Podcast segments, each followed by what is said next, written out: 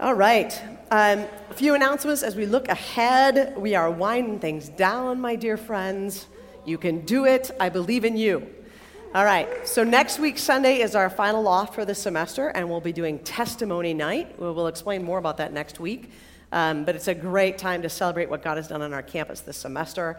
Don't worry, you don't have to speak if you don't want to speak. So, but it is a great time to come and listen to other people's stories about what God's been up to. So plan on that next week. So we sing and we do testimonies. Um, coming up this week, uh, we will sing the Messiah together on Thursday. Yes. Yes. And this will take place over in the C F A C because the orchestra will be leading us in that. So, yes. So Thursday, chapel is in the C F A C. We'll sing, not all of the Messiah, because that's like a couple hours. We'll sing selections, selections from the Messiah. Um, so we look forward to that. And then Friday, um, this area will be filled with more instrumentalists because we will do our carol sing with the wind ensemble on Friday. Yes. Yes. And uh, that was enthusiastic. That was great. Um, also, uh, Student Senate... because they love you. Yes, Claire, looking at you. Because um, Claire loves you mostly. On behalf of Student Senate, Claire sends her love to all of you because she's coordinating uh, donuts and hot chocolate after chapel on Friday on the patio. So, yeah, yes. So, shout out. Yeah, so that's awesome. So, we also have our last Fridays at Calvin. Uh, so, there's going to be a lot going on. So I want you to be sure that if you need to take half a donut so that a Fridays at Calvin guest gets a donut, we do that, okay? Because hospitality, all right? We, yeah, we do. We have one more, actually. Yeah, they're going late. Yeah. It is a small one. It'll be fine. We're good. It's all good. Yeah, they're, they're doing a different thing this year. Surprise. So anyway, donuts are happening uh, Friday after chapel, so look forward to that. I'm um, praying for good weather. Out, they're going to do them on the patio, I think? Yeah. Yeah. We'll have five hundred. You'll figure it out. We did tonight with the whole carol thing and the rain and the, yeah, it was all good. All right. Good. Um, yeah, tonight a number of our students are involved in lessons in carols. If you see anybody who's totally dressed in black, it's represent. You guys have had a very long day, and you still chose to come to Loft, so shout out to all of you who came. Yes, yes, yes. Way to go. Well done. Total God points on that one. Oh, oh wait, no, that's not the way that works. Okay. Um, so tonight... Uh, after the offering time, I'll be praying, and tonight our communities will be praying for will be Rooks Van Dellen and Noordewier-VanderWerp. So uh, grateful for those communities. Um, and then uh, we're getting ready and preparing for the January uh, teaching time. And one of the things that we'll be talking about tonight is doubt and how uh, doubt engages us in our faith in different ways. And sometimes there are things that are said in class that make you go like, mm, I don't know quite what to think about that, and I'm not quite sure how to talk to my professor about that. Or uh, something that happens in a Jesus Question Bible study, or something that makes you go, I want to learn more about that. So tonight, uh, we're going to pass out pens and cards during the offering. We invite you to just take a moment. If there's something that came up in a class that you're like, I would like to know more about this, preferably related to theology, the Bible, God. Um, I do not do cell biology, organic chemistry, calculus, none of these things. I cannot... French verbs, you're on your own. Um, but something faith-related that popped up in a class or popped up in a conversation that you think, I would really love to hear more about this. And then depending on how the questions are, we'll shape our January teaching time in response to those, okay?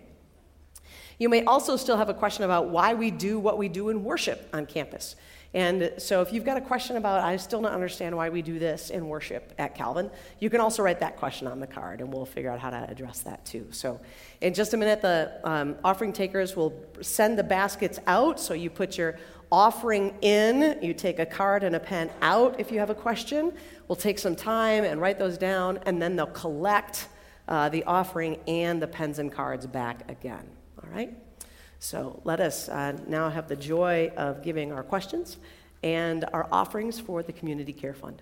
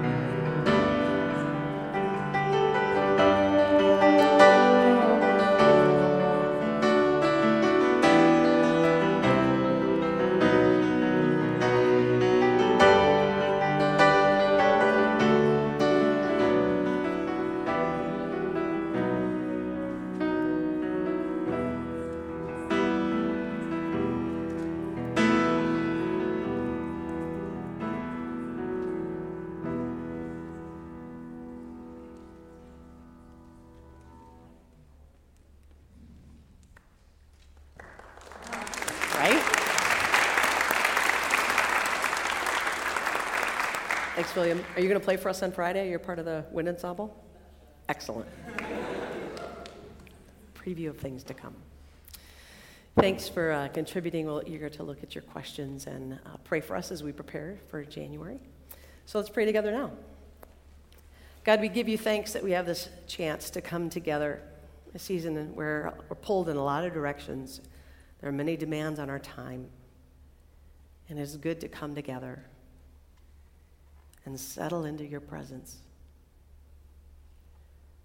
It's good to be reminded that we are forgiven, that we are loved, that long ago, Jesus, you came as a babe in the manger, and you grew, and you taught, and you healed, and you died, and you rose again. And in this season of Advent, we start off the church year by waiting. We wait for you to come again. We so long for you, Jesus, to come and make all things new, to renew this planet that is crying out. We pray for those in Alaska who are affected by the earthquake. We pray for those who are responding and rebuilding. Give them energy. We know there are many in Florida, many in California who are still rebuilding after fi- f- hurricanes and fires.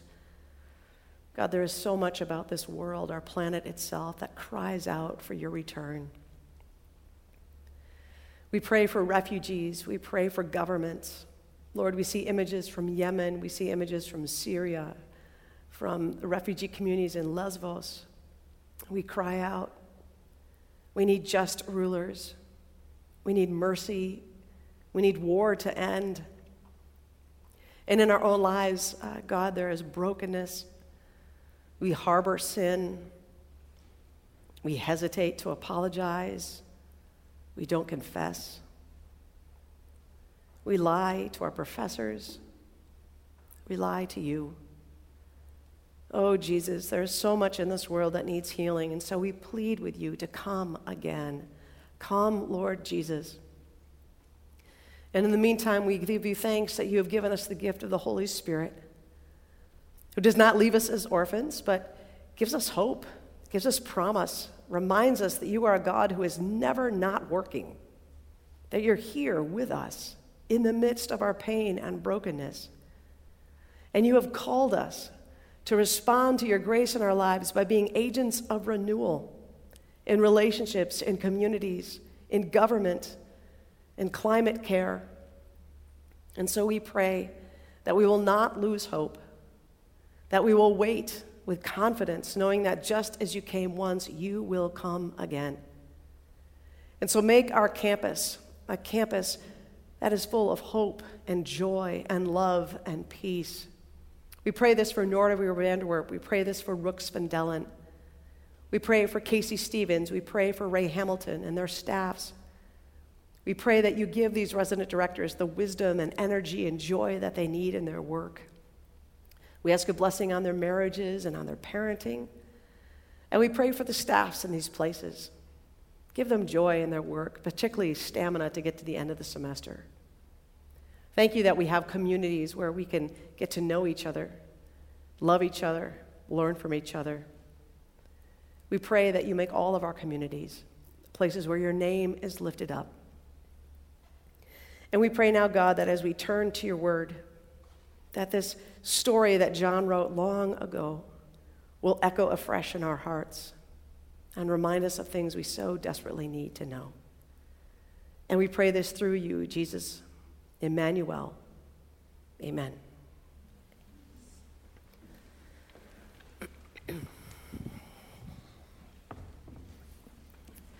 So we're looking at the end of the Gospel of John. Been looking at it over the semester. We've by no means done all of John. I think that would take like, you know, the whole year, maybe longer. But I invite you to turn to John twenty. This is page eight eighty-two and eight eighty-three in your pew Bibles in front of you. You might want to have this out. It'll be helpful to you. So as you can see in John twenty, if you're looking there, you can see the heading says, "The Resurrection of Jesus." So we're to the point in the Gospel of John where the trial has happened, the crucifixion has happened, the resurrection has happened. Mary's gone to the tomb. Peter and John get to the tomb. Mary stays at the tomb. Jesus appears to Mary Magdalene. That's verse eleven. And then Jesus appears to the disciples. And then there's the story of Jesus and Thomas. And then verses thirty and thirty-one, which will be our focus for tonight. But I want to start reading at verse twenty-four, because the story of Thomas sets up the end of the gospel. So this is John twenty, beginning to read at verse twenty-four. But Thomas, who was called the twin, one of the twelve, was not with the disciples when Jesus came. So the other disciples told him, "We have seen the Lord." But he said to them, "Unless I see the mark of the nails in his hands and put my finger in the mark of the nails and my hand in his side, I will not believe." A week later, Jesus' disciples were again in the house, and Thomas was with them. Although the doors were shut, Jesus came and stood among them and said, "Peace be with you." Then he said to Thomas, "Put your finger here and see my hands. Reach out your hand, put it in my side. Do not doubt, but believe." Thomas answered him, "My Lord and my God." Jesus said to him, "Have you believed because you have seen me? Blessed are those who have not seen and yet have come to believe." Now, Jesus did many other signs in the presence of his disciples, which are not written in this book, but these are written so that you may come to believe that Jesus is the Messiah, the Son of God, and that through believing you may have life in his name. This is the word of the Lord. John understands doubt. He gets it. John knows that it's hard to believe. He knows that the stuff that he is talking about here is difficult to believe. He knows that it's a bit of a stretch for people. And so he finishes his gospel by saying, "Just so you know, once upon a time, Jesus showed up. Thomas wasn't there. Like Thomas, like my brother, like we've been together for three years. Thomas isn't there." And we all say to him, "Jesus showed up." And Thomas didn't believe. Thomas didn't believe. So I just want you to understand that I get it, that it's difficult to believe this stuff that we've been talking about, because Thomas, who knew Jesus personally, we told him, resurrected, didn't believe it. So I get it. So John says, I want you to hear the blessing that Jesus gives to everybody who doesn't get to see. Blessed are you who've not seen and still believe. You see, John's writing later than the other Gospels, and by this time, there have been rumors that have been circulating saying that the resurrection story is just a myth, that the disciples have been telling it, that miracles don't really happen. That's not how it works. Jesus was a good teacher, maybe, maybe just a weird rabbi. Those are the rumors that are going around at the time that he writes these stories. John knows that there are other stories, there are counter gospels that are out there, and he knows that he is writing to people, to the generations yet to come, to his children, to his grandchildren, both literal and spiritual, who aren't going to get the gift that he got. They're not going to get the gift that Thomas got, where Jesus shows up and says, "Hey, look, go ahead, touch." Or the gift that in a couple of the chapters he sits down, he makes them breakfast by the beach. Not everybody gets that. So John says, I've written down these stories to tell you who Jesus is, because I know there are counter stories out there. I know the stories of the world are out there. And it's not just the stories that are floating around Israel about who Jesus actually was. John also knows that he's writing against the stories of empire, the stories that say power is the thing that matters most, that sex matters most, that money matters most, and this is how you should align your life. John knows that that's the story that's out there too, and he's got to write against that. He's got to write a counter narrative to all the fake news that's out there and impacting his people.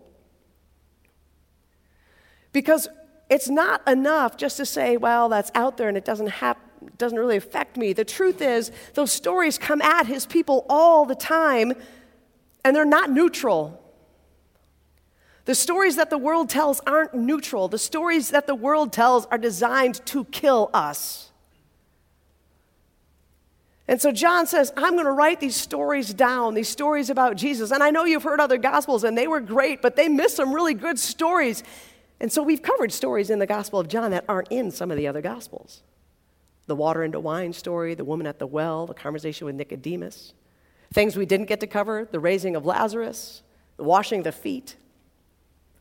John says, I want you to have the truth. I want you to have the grace and the truth. I want you to have the full story. I want you to have the true story, the good news story, the story that gives life.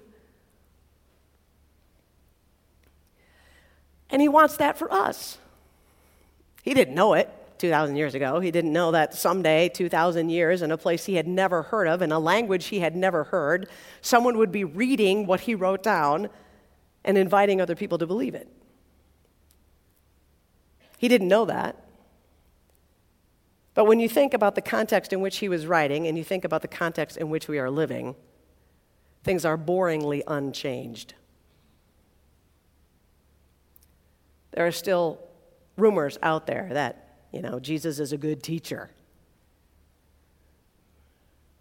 There are still rumors out there that miracles don't happen, that the resurrection is just a myth. And our empire tells the same fake news that his empire did, that power matters and money matters and sex matters, and you need to align your life with these things. You need to get more stuff. Particularly at this time of year, we are told all the ways in which our lives will be better if we just have more stuff. You know your happiness depends on this Norelco razor. You know it does.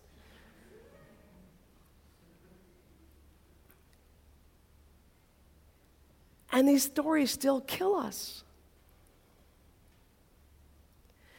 If you're sitting here tonight and maybe losing sleep because you're not sure if the major that you're currently in will give you enough money when you're thirty-five to pay a mortgage. If you are currently losing sleep now about money problems when you're thirty-five, the stories of this world are killing you.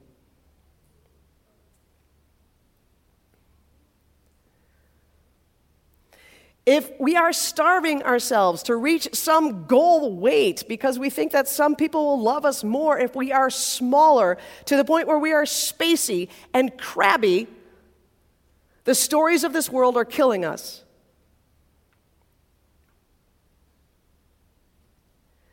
If we are holding on to the tension, refusing to apologize, refusing to forgive, avoiding that person on the path rather than moving toward reconciliation. If we just think, I will stick to my guns and eventually this person will come around because I know I'm right, the stories of this world are killing us.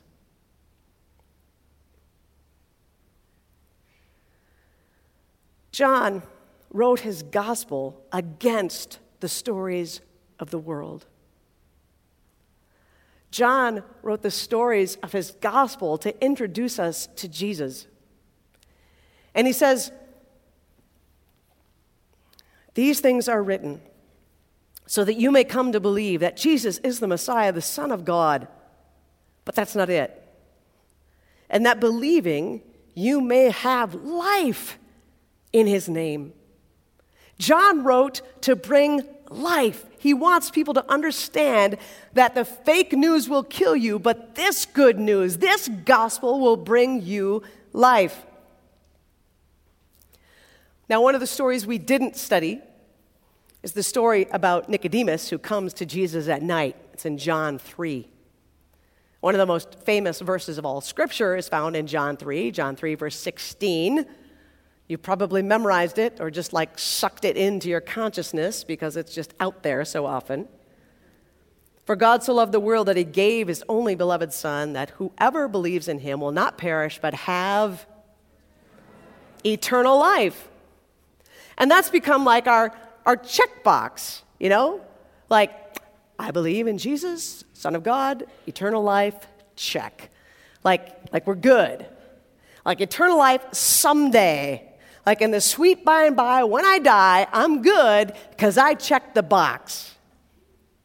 And that's how we think about eternal life. Like it's out there, eventually, harps and clouds and stuff. That is not what John or Jesus is talking about. When Jesus talks about eternal life, he is not talking about the sweet by and by when you die. He's not talking about checking a box to get into heaven. He's not issuing a passport. You show up at the gate, they scan you in. That's not what he's talking about when he's talking about eternal life. He's talking about something that starts now. In fact, there's only one place in the New Testament where eternal life is actually defined, and that's in John seventeen. John seventeen, verses two and three. This is Jesus' prayer for his disciples. It goes like this. He prays, "Father, the hour has come. Glorify your Son so that the Son may glorify you, since you have given him authority over all people to give eternal life to all whom you have given him. And this is eternal life, that they may know you, the only true God, and Jesus Christ, whom you have sent." That's eternal life. Knowing God, knowing Jesus. Right now, today, right here. This is eternal life. Welcome. You're living it. It's not about someday. Someday I will be with God. No, no, no, no. Right now. Right now you are with God. God is with us right here. Eternal life starts now. As Dallas Willard would say, eternity is now in session. When Jesus is talking about eternal life, he's talking about life lived in the presence of an almighty God. And John frames up his gospel so that he is blatant about the divinity of Christ. It says, when you are living in the presence of Jesus, you are living in the presence of God. If you've seen me, you've seen the Father. I and the Father are one. Way back in John one, at the beginning, he says, in the beginning was the Word, and the Word was with God, and the Word was God. So through the rest of the gospel, John keeps pointing at Jesus to say, you see that? That's God. You see this? This is God. God comes into your life and brings life. God shows up and brings life to people that other people don't think deserve life. There's a woman going to a well at noon to avoid everything, to manage her pain. And that's where Jesus meets her. There's a man lying by a pool of water, pleading, hoping, someday, managing his pain. That's where Jesus shows up. There's a blind man begging by the side of the road, trying to manage his pain. That's where Jesus shows up. If you've seen me, you've seen the Father. John says, pay attention, people. Jesus is the one who shows up, and Jesus is not the one who says that power matters or money matters or sex matters. Jesus says forgiveness matters, and relationship matters, and women matter, and the poor matter, and disabled matter, and theological conversations matter. If you've seen Jesus, you've seen the Father. So when these kind of stories trickle into our stories, that's eternal life. When you move toward reconciliation, when you humble yourself and apologize to someone else, that's eternal life.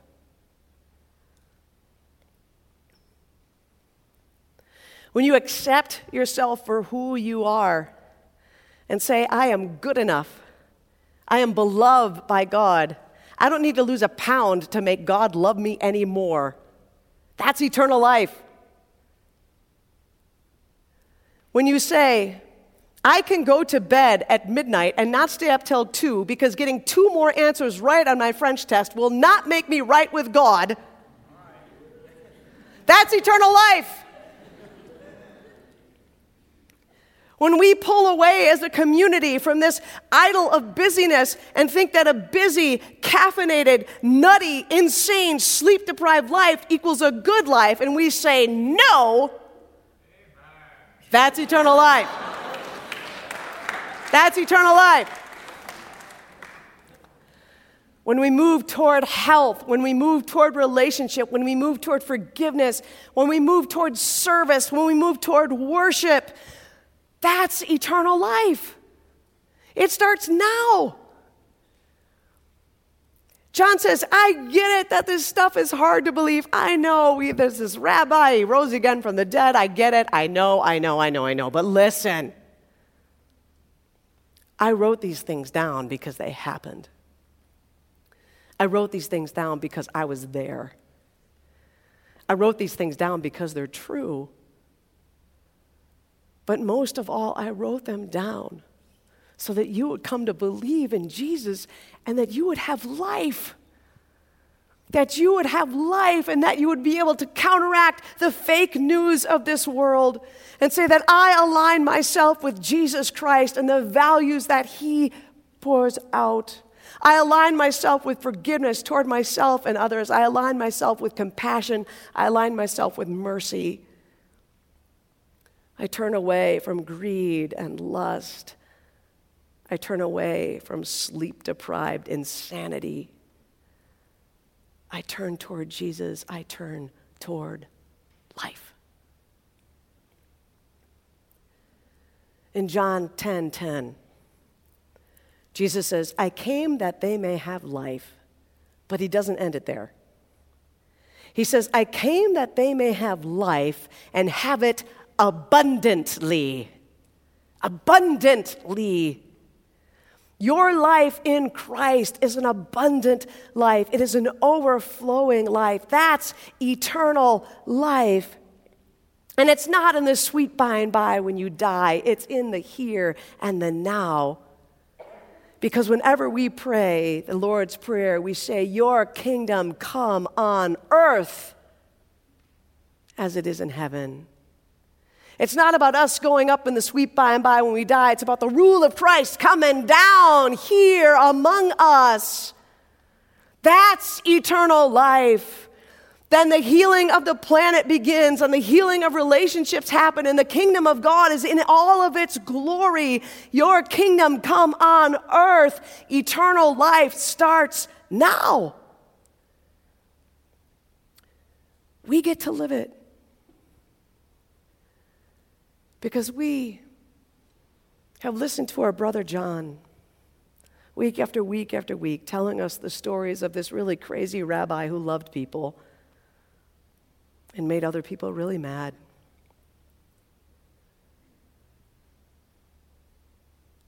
These things are written so that you may believe that Jesus Christ is the Son of God and that believing we may have life in his name. Amen. You pray with me? God, we thank you for our brother John. Thank you for his faithfulness. Thank you that he recognized the fake news, the cultural stories that are so loud and pervasive, and he wrote against them to say, let me tell you about something that will bring you life. Jesus, we thank you that we have learned so much about you this semester. Thank you for being one who both troubles and comforts us, for one who is near to us and calls us from death to life. And so, Holy Spirit, you know us. You know where the siren call of this world sounds so loud and clear. And instead, we pray that this voice, the voice of truth, the voice of the good news, the voice of the gospel of Jesus Christ will echo within us and among us. That on this campus we will say, the gospel of Jesus Christ is what we listen to, and the name of Jesus Christ is what we lift up, for we are people who are alive. Our eternal life is now. We pray this in your name, Jesus. Amen.